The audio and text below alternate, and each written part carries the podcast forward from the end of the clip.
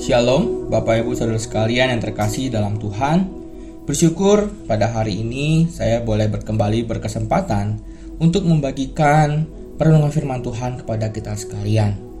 Sebelum kita akan merenungkannya, mari kita bersama-sama berdoa. Ya Tuhan Allah Bapa kami dalam kerajaan sorga, kami sungguh mengucap syukur dan berterima kasih.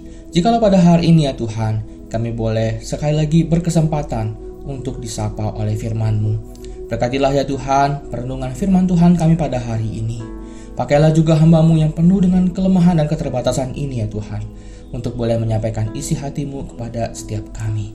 Terima kasih ya Tuhan, kami serahkan waktu perenungan kami pada sore hari ini dalam tangan-tanganmu Tuhan. Di dalam nama Tuhan kami Yesus Kristus, kami berdoa dan kami bersyukur. Amin.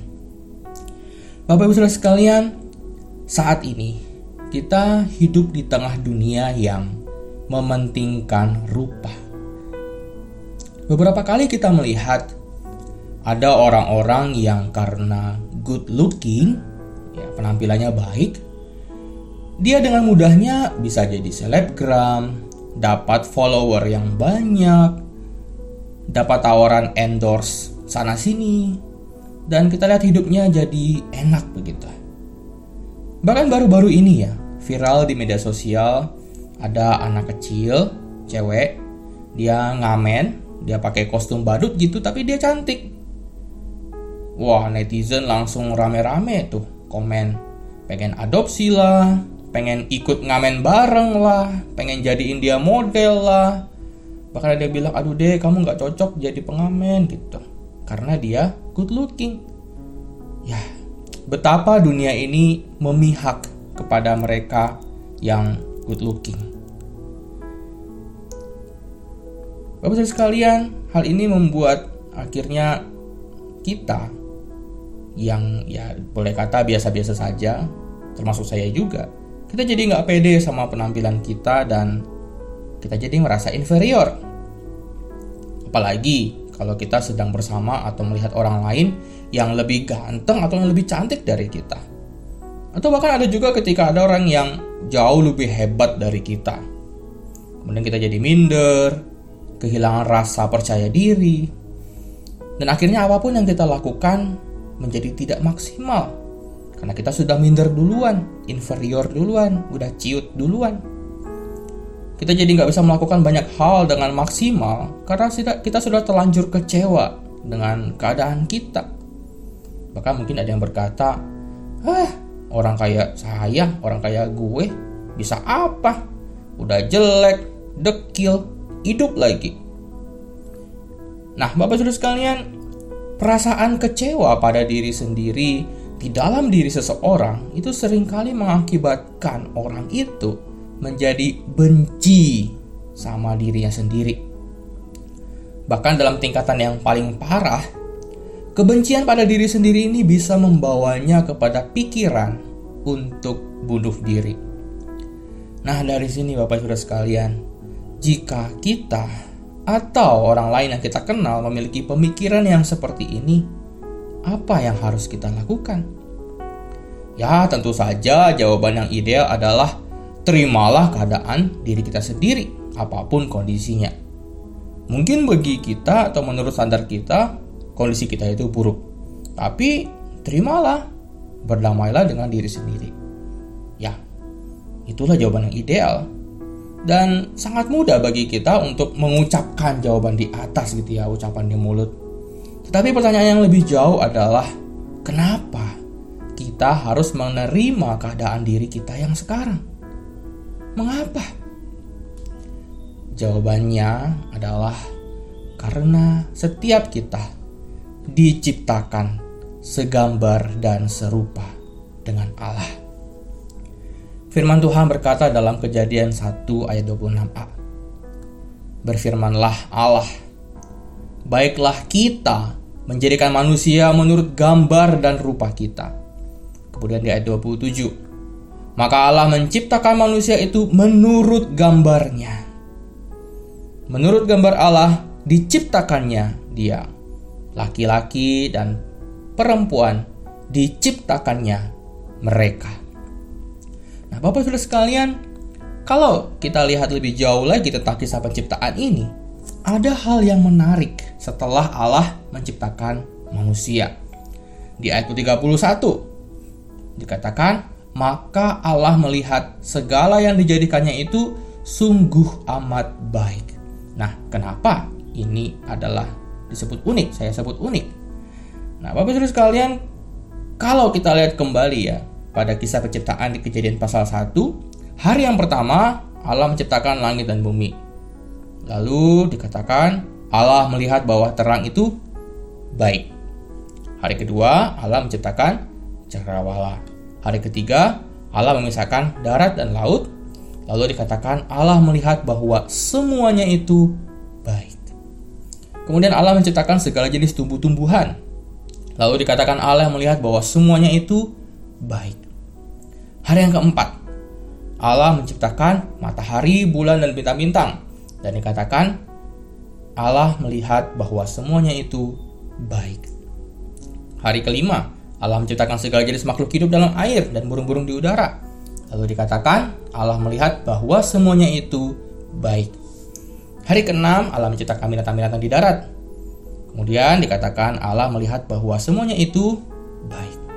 Nah, kemudian Allah menciptakan manusia.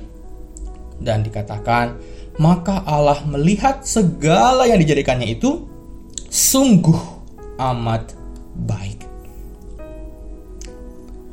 Bapak Ibu sekalian, manusia diciptakan pada urutan yang terakhir. Hal ini menandakan bahwa manusia itu menjadi puncak dari kisah penciptaan. Allah melihat menciptakan yang lain-lainnya dulu sebelum manusia ya ibarat seseorang mau membangun rumah gitu ya. Jadi Allah bangun dulu fondasinya, tiang-tiang, atap, tembok, semua dicat semua sampai rapi, bahkan segala perabotannya dipersiapkan. Lalu kita manusia tinggal masuk dan menetap di dalam rumah itu. Bapak Saudara sekalian, sampai di sini saya yakin kita semua pasti setuju bahwa manusia adalah ciptaan yang paling berharga jika dibandingkan dengan ciptaan-ciptaan lainnya di bumi ini. Setelah Allah menciptakan segala sesuatunya di dunia ini, kemudian Dia menciptakan manusia. Manusia yang dibentuk dengan tangannya sendiri. Dan kemudian ia menghembuskan nafas kehidupan kepada manusia itu. Kita bisa bayangkan pada waktu itu Allah melihat sekelilingnya alam yang terbentang luas dengan segala tumbuhan dan binatang-binatang dan kemudian ia melihat manusia dan dia berkata, "Oh, sungguh amat baik." Nah, sampai di sini Bapak Ibu sekalian mungkin kita berkata, "Wah, kita ini berharga ya. Kita manusia diciptakan untuk kemuliaan Tuhan. Puji Tuhan." Tapi tiba-tiba muncullah iblis. Terus iblis ini bilang sama kita, Bro, bro, bro, bentar, bentar, bentar. Gue paham, gue paham kalau manusia itu ciptaan yang sungguh amat baik. Bahkan ketika diciptakannya, Allah bilang sungguh amat baik. Saya paham, gue paham, gue paham. Tapi apa lo itu lupa? Kalau waktu itu Tuhan berkata sungguh amat baik kepada manusia itu, itu tuh sebelum manusia jatuh dalam dosa. Nah sekarang setelah manusia jatuh dalam dosa, ya sudah nggak baik lagi dong. Nah, sekarang gue tanya nih sama lo, lo itu manusia berdosa kan? Iya kan? Sudahlah, nggak usah lah. Gimana-gimana lagi, nggak usah agama-agamaan lagi. Lo tahu sendiri kan, Tuhan itu sangat benci dosa, ya kan? Bahkan Tuhanmu sendiri, Yesus sudah bilang, haruslah kamu sempurna sama seperti Bapamu yang di surga adalah sempurna. And look at you now, lihat kamu, Lo tuh orang berdosa. Lo tuh udah cacat di hadapan Tuhan. Nah, Bapak Ibu sekalian, perkataan atau dakwaan yang seperti ini memang sering kali membuat anak-anak Tuhan itu menjadi down ya. Mungkin kata-katanya nggak sama persis, tetapi sama-sama menjatuhkan kita. Dan sering kali perkataan seperti ini, ini mematahkan semangat dan harapan dari anak-anak Tuhan. Kalimat-kalimat dakwaan seperti ini seperti menyerang kita dari segala arah. membuat kita tuh merasa gagal sebagai anak-anak Tuhan. Nah, menanggapi perkataan atau dakwaan yang seperti ini, saya ingin berkata, ya, memang benar. Memang benar semua manusia telah berbuat dosa. Memang benar semua manusia telah mengecewakan Tuhan. Tidak ada satu orang pun di dunia ini yang sempurna. Tidak ada seorang pun yang bebas dari dosa. Jadi sekarang, masihkah kita manusia adalah ciptaan Allah yang sungguh amat baik? Bapak Ibu Saudara sekalian yang terkasih dalam Tuhan, sungguh kita beruntung sekali kita memiliki Tuhan yang Maha Kasih. Kalau kita lihat firman Tuhan di dalam surat Roma pasal yang kelima ayat yang ke-8 di situ dikatakan akan tetapi Allah menunjukkan kasihnya kepada kita oleh karena Kristus telah mati untuk kita ketika kita masih berdosa. Bapak Saudara sekalian, biasanya di dalam hubungan antara orang tua dan anak, orang tua itu baru akan memberi hadiah jika anaknya itu telah melakukan sesuatu yang baik, ya kan? Seperti misalnya anaknya bantu-bantu bersihin rumah, dikasih apresiasi. Jadi juara di kelas, kasih reward. Lulus sekolah, lulus kuliah, kasih hadiah dan lain sebagainya. Mana ada sih dalam sejarah orang tua yang mau kasih sesuatu hadiah kepada anaknya kalau anaknya itu bandel, susah diatur, suka melawan orang tua, durhaka. Gak pernah saya lihat ada yang seperti itu. Ada seorang anak yang nakal marah-marah orang tuanya lalu lalu orang tuanya bilang, "Wah, kamu baik sekali, marahin saya ini saya kasih kamu hadiah duit." Tidak pernah saya temukan seperti itu. Kalau anak itu baik, baru diberikan hadiah. Tetapi, Bapak Ibu sekalian, di dalam hubungan manusia dengan Tuhan, aturan mainnya tidak sama seperti orang tua dan anak yang tadi itu. Di dalam surat Roma yang sudah kita baca, Rasul Paulus berkata bahwa kita dahulu adalah orang-orang berdosa dalam ayat 8b. Tetapi walaupun demikian Bapak Ibu sekalian, Allah tidak menunggu perubahan hidup kita terlebih dahulu baru kemudian dia menunjukkan kasihnya pada kita. Enggak. Dia nggak nunggu kita berubah dulu baru dia mengasihi kita. Enggak begitu. Tetapi justru kasih Allah yang menaungi diri kita lah yang memungkinkan terjadinya perubahan dalam hidup kita itu. Kasih yang sejati tidak akan menunggu. Kasih ilahi adalah kasih yang berinisiatif. Ketika kita masih lemah, masih durhaka, masih berdosa, ketika itulah Kristus telah mati bagi kita. Kasih Allah yang ditunjukkannya kepada kita ini adalah kasih yang sempurna. We are imperfect, but we are perfectly loved by a perfect God. Kita tidak sempurna, tetapi kita dikasihi, kita dicintai dengan sempurna oleh Allah yang sempurna.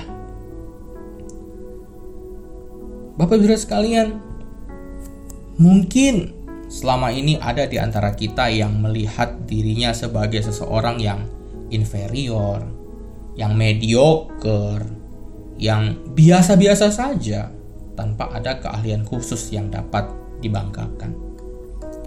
Nah, Bapak Ibu sekalian, jikalau ada yang pernah merasa seperti itu, yang merasa dirinya tidak berguna,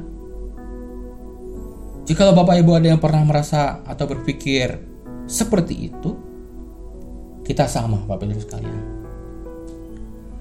Saya pernah membandingkan diri saya dengan orang lain. Saya melihat orang yang lain itu lebih hebat dari saya, lebih ganteng, lebih saya lebih pintar, lebih segala-galanya dari saya, lebih perfect lah. Lalu kemudian saya merasa diri saya ini nggak ada apa-apanya dibandingkan orang lain tadi itu. Saya juga pernah berada di titik terendah di mana saya melihat seolah-olah nggak ada satu pun yang bisa dibanggakan dari diri saya ini bahkan rasa-rasanya ya, mungkin akan lebih baik jikalau saya itu tidak pernah dilahirkan. Tapi kemudian di tengah keterpurukan saya itu, Tuhan datang dan berkata kepada saya, Rudi, akulah yang menciptakan kamu. Jangan pernah kamu bilang kalau ciptaanku itu tidak berguna. Sejak kamu berada di dalam rahim ibumu, aku telah mengenal kamu. Aku telah merancangkan segalanya tentang kamu di masa depan. Kamu harus tahu kalau aku tidak pernah tidak serius ketika menciptakan seseorang. Kenapa? Karena semua orang adalah gambar dan rupaku. Tentu, aku tidak akan menghabiskan waktuku hanya untuk menciptakan sesuatu yang tidak berguna. Rudy, you are my masterpiece, and I love you. Bapak saudara sekalian yang terkasih dalam Tuhan kita Yesus Kristus, Jikalau di antara Bapak Ibu Saudara sekalian ada yang pernah berpikir bahwa dirinya tidak berguna. Atau bahkan ada yang sampai hari ini masih berpikir bahwa dirinya tidak berguna. Maka pada sore hari ini saya mau katakan, buang pikiran itu. Buang jauh-jauh. Sesungguhnya itu adalah racun bagi dirimu. Jikalau ada saat ini di antara kita yang merasa bahwa diri kita adalah produk gagal, ciptaan yang gagal, manusia yang gagal. Sekarang saya mau katakan, buang pikiran itu. Ketahuilah, Tuhan tidak pernah tidak serius ketika Dia menciptakan kita. Tuhan tidak pernah main-main ketika Dia merancangkan bagaimana jadinya diri kita. Kita semua ini diciptakan sesuai dengan gambar dan rupa Allah. Tuhan gak pernah iseng ketika menciptakan seseorang. Selalu ada maksud dan tujuan yang baik ketika dia menciptakan kita. Tuhan tidak pernah menciptakan produk yang gagal. Kita semua adalah ciptaannya yang berharga. Oleh karena itu, Bapak Ibu terus sekalian terkasih dalam Tuhan, di saat iblis terus mendakwa kita, terus menunjuk-nunjuk kepada kita, terus mengungkit-ungkit kejelekan kita, kegagalan kita, mengungkit-ungkit dosa-dosa kita, dan berbagai hal-hal yang lainnya yang membuat kita down, yang membuat kita merasa bahwa diri kita tidak berharga, yang membuat kita merasa diri kita ini tidak layak membuat kita merasa ini adalah dibuang oleh Tuhan. Saya mau katakan, ingatlah selalu akan kasih Tuhan yang sempurna yang ditujukannya kepada kita. Tuhan mengasihi kita bukan karena kita ini sering berbuat baik. Bukan juga karena kita ini memiliki fisik yang sempurna Bukan juga karena kita memiliki kehebatan-kehebatan atau skill-skill tertentu. Bukan. Tetapi kita dikasihi oleh Tuhan karena kita adalah ciptaannya yang berharga. Memang kita tidak sempurna.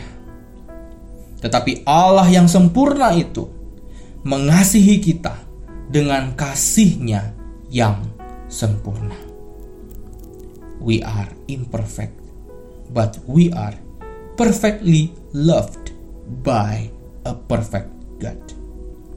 kita memang tidak sempurna, tetapi kita dicintai dengan sempurna oleh Allah yang sempurna. Mari kita berdoa. Ya Tuhan Allah Bapa kami dalam kerajaan surga. Kami sungguh mengucap syukur dan berterima kasih untuk perenungan pada sore hari ini. Sungguh ya Tuhan, kami sering kali merasa bahwa diri kami tidak berguna. Terlebih lagi ketika kami membandingkan diri kami dengan orang lain yang jauh lebih-lebih-lebih daripada diri kami. Dan sering kali ya Tuhan ketika kami melihat kepada hal itu, kami merasa kami tidak ada apa-apanya. Kami inferior, kami menjadi lupa bahwa sesungguhnya kami adalah ciptaan yang berharga. Oh Tuhan, ampuni kami. Tolonglah kami, ajarlah kami ya Tuhan untuk kami boleh dapat mengerti lagi siapakah diri kami di hadapanmu. Yaitu kami semua adalah ciptaanmu yang berharga yang engkau ciptakan. Segambar dan serupa dengan engkau ya Tuhan. Ajarlah kami untuk kami boleh melihat diri kami ini sebagai seorang yang berharga, yang Tuhan pandang. Sesungguhnya kami bukanlah produk gagal, kami bukanlah manusia gagal. Tetapi engkau menciptakan setiap kami, engkau menempatkan setiap kami pada posisi saat ini dengan sebuah tujuan. Tolonglah kami Tuhan, bimbing kami untuk kami dapat mencapai tujuanmu, mencapai apa yang ingin engkau kami lakukan. Sesungguhnya kami adalah alatmu. Pakailah kami untuk kemuliaanmu ya Tuhan. Terima kasih Tuhan. Terima kasih. Kami menyerahkan untuk setiap kami yang sore hari ini mendengarkan perenungan ini. Mungkin saat ini kami sedang down, kami merasa diri kami tidak berguna dan kami mencari arti kehidupan kami. Dan pada sore hari ini kami boleh menemukannya ya Tuhan. Tolong engkau tunjukkanlah kepada kami apa yang ingin Engkau agar kami lakukan. Tolonglah ya Tuhan.